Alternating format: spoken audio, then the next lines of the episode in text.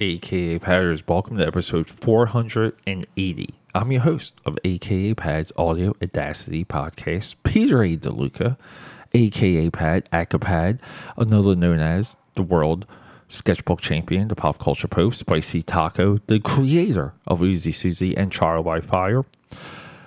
Quick, quick promo before we get into our movie, The Never Ending Story, directed by the great, the great Wolfgang Petersen, RIP, just passed away. But go to akapad.com and sign up for some free Wolfpack trading cards. You will be entered into my newsletter where, uh, yeah, I, I just send out weekly newsletters where I tell you people about what I'm reading, what I'm collecting, my interests, uh, links to my website so you can track what I'm doing with food reviews, comic book drawing, on and on.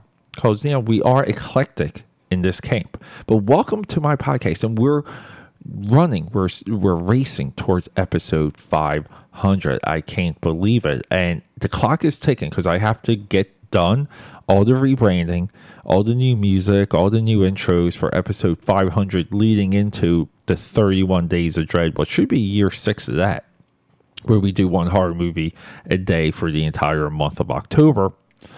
I'm not going to do the 31 Days of Dread and and Eclipse episode 500 at the same time. So we're racing and we're using a little bit of Wolfgang Petersen's uh, death, his passing, to you know milk some of that. But look, I'm going to get into Never Ending Story. Okay, we all know Never Ending Story, but the passing of Wolfgang Petersen, uh, no one covered it. Uh, these these uh, intellectual YouTubers, no one cared, and it blew my mind and normally I don't like hijack a passing. I, it's it's a part of internet culture. I, it's the most pathetic thing. But so many Wolfgang Petersen's movies uh, I saw, like his peak, I was there in theaters. Okay, I went to uh, you know dates with girls on some of these movies. I went to friends, um, you know, close friends. Uh, sh- I shared some of these movies for the first time with them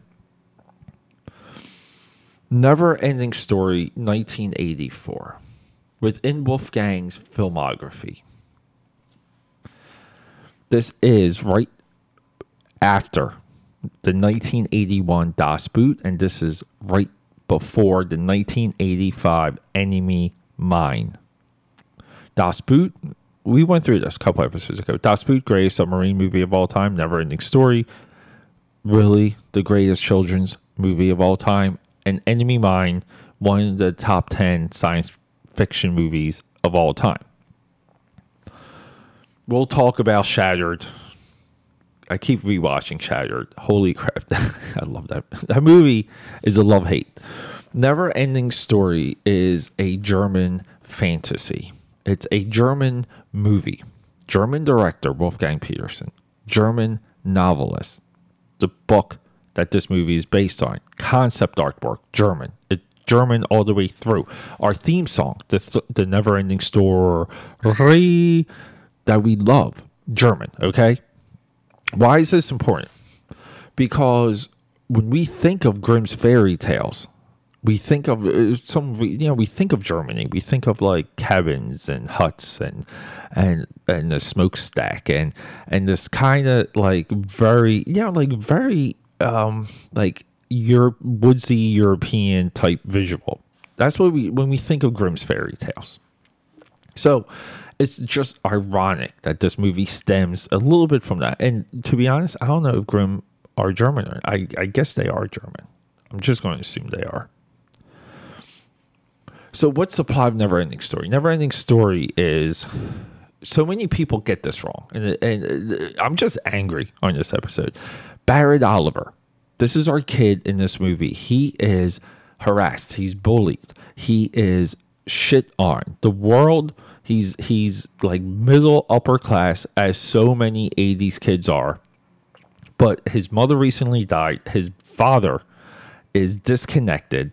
He doesn't know how to communicate things to his son. But the son needs answers, and there's no answers to give this poor child. rainy day.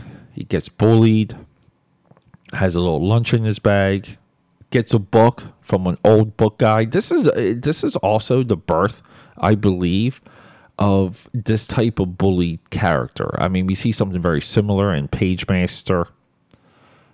Uh, we should talk about that movie eventually. But uh, you know, we, we were Wolfgang is giving us yet with the carrier monkey from Outbreak. He's giving us another trope that really gets solidified in the con- consciousness. This this portrayal of a trope. Not saying he invented it, but sometimes you can create something and it cuts like a razor blade and it becomes that. Meaning it's just too good to ignore. And you, in a way, created it. That's the argument I'm making. So the kid reads this book and he realizes that the book is echoing parts of his life.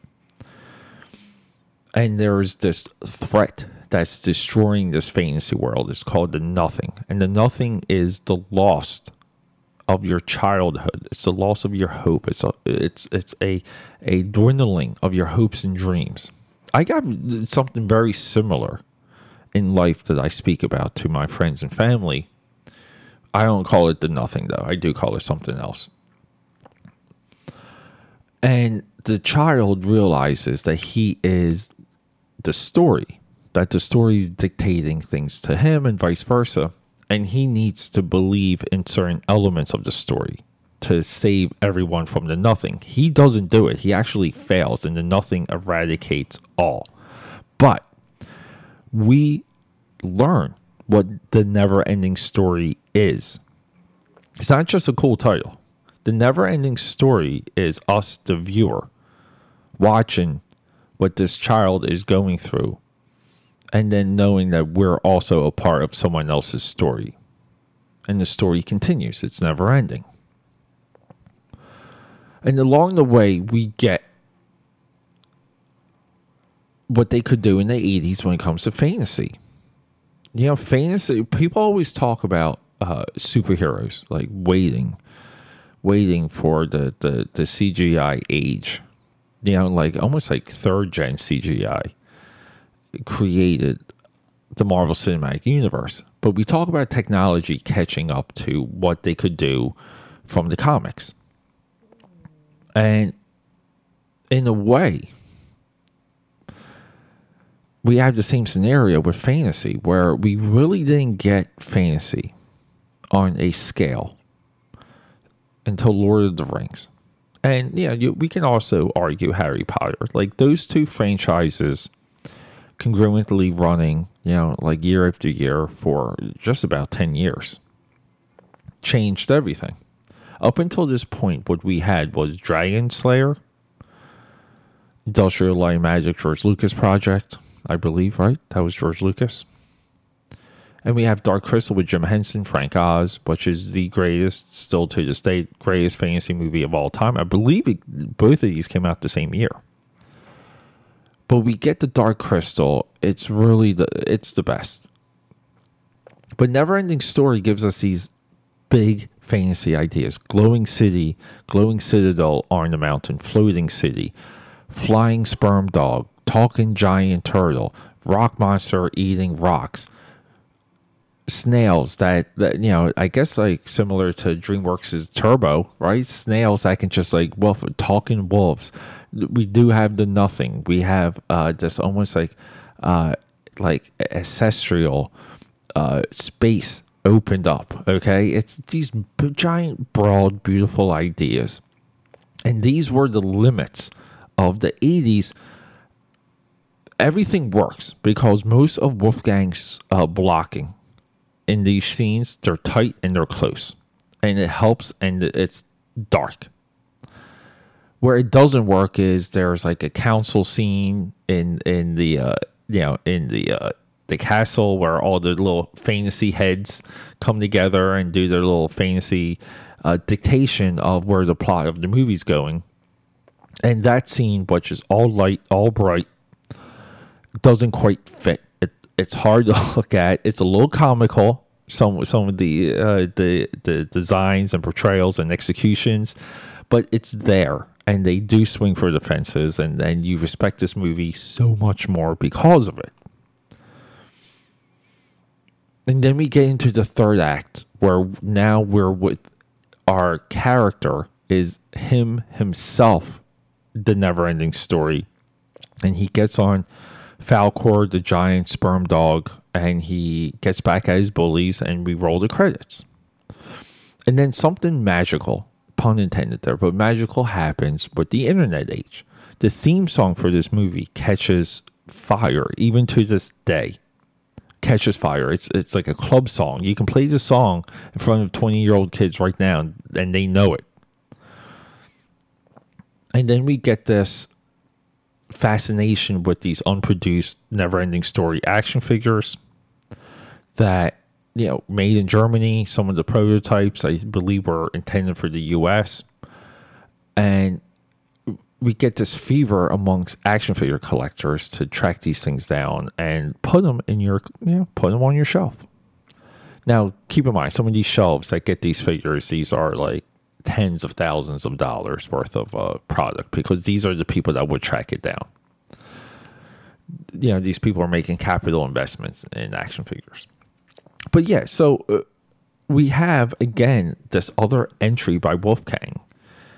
Like, and very similar to Das Boot, the way how Das Boot really does capture the imagination with its portrayal. Him going from Das Boot to this movie, it's head spinning it's a transition potentially greater. I mean, Jaws, Steven Spielberg, Close Encounters. We we have to make that comparison. like what's uh, what's a tougher movie? Jaws. That Jaws had production issues because they they didn't know what they were doing. Know, it's tough. You know, like you kind of have to give Jaws to Spielberg because Jaws is a top three, top five movie of all time.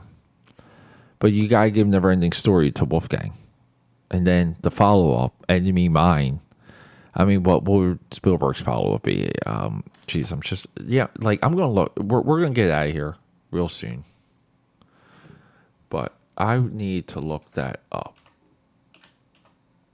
All right, AK Parish. I, I just had to look this up, and look, I just quick caveat about Steven Spielberg uh, I, I, you know, uh, the men that would be king. It's a, it's a book about DreamWorks. Uh, it pretty much details uh, how Spielberg just held up that company, held it hostage, uh, didn't prioritize his movies and what they were trying to do with that studio, and you know, like him and it's just his current films. I mean, war like War Horse, Terminal. It's really hard to get behind some of his like current stuff. So, do I have beef with Spielberg? In a way, I do, because I believe he has fallen and he has not getting up. Spielberg, 1975 Jaws, 1977 Close Encounters, 1979, 1941. And there we go. Uh, for three entry movies, Wolfgang wins. Now, Spielberg will go on the run of Raiders, E.T., Indiana Jones, Color Purple, Empire, Empire of the Sun, uh, always Empire of the Sun, Color Purple, two great Oscar worthy like movies, by the way. But so anyway, quick comparison there. But no, people, just when when we go into Neverending Story, just keep in mind this movie was really the first and unique for 20 something years until technology caught up to be able to defeat it. Just visually, the movie carried on. The movie itself is a never ending story. It's gotten a TV series, Never Ending Story 2, Never Ending Story 3. Uh, I really would like to detail both of those, by the way, because I haven't, yeah, like maybe there's things I can recall from 2. I just re- uh, know the kid from seaQuest DSV. Look that up. Another Spielberg project. But look, look that up because the kid from that is a kid from uh, Never Ending Story 2. AKA Pad here, All Day with podcast signing out. Uh, we're we're going to do next up. We're doing the one one movie of all of Wolfgang's movies, other than some of his German movies that I'm not familiar with, and that's going to be Shattered.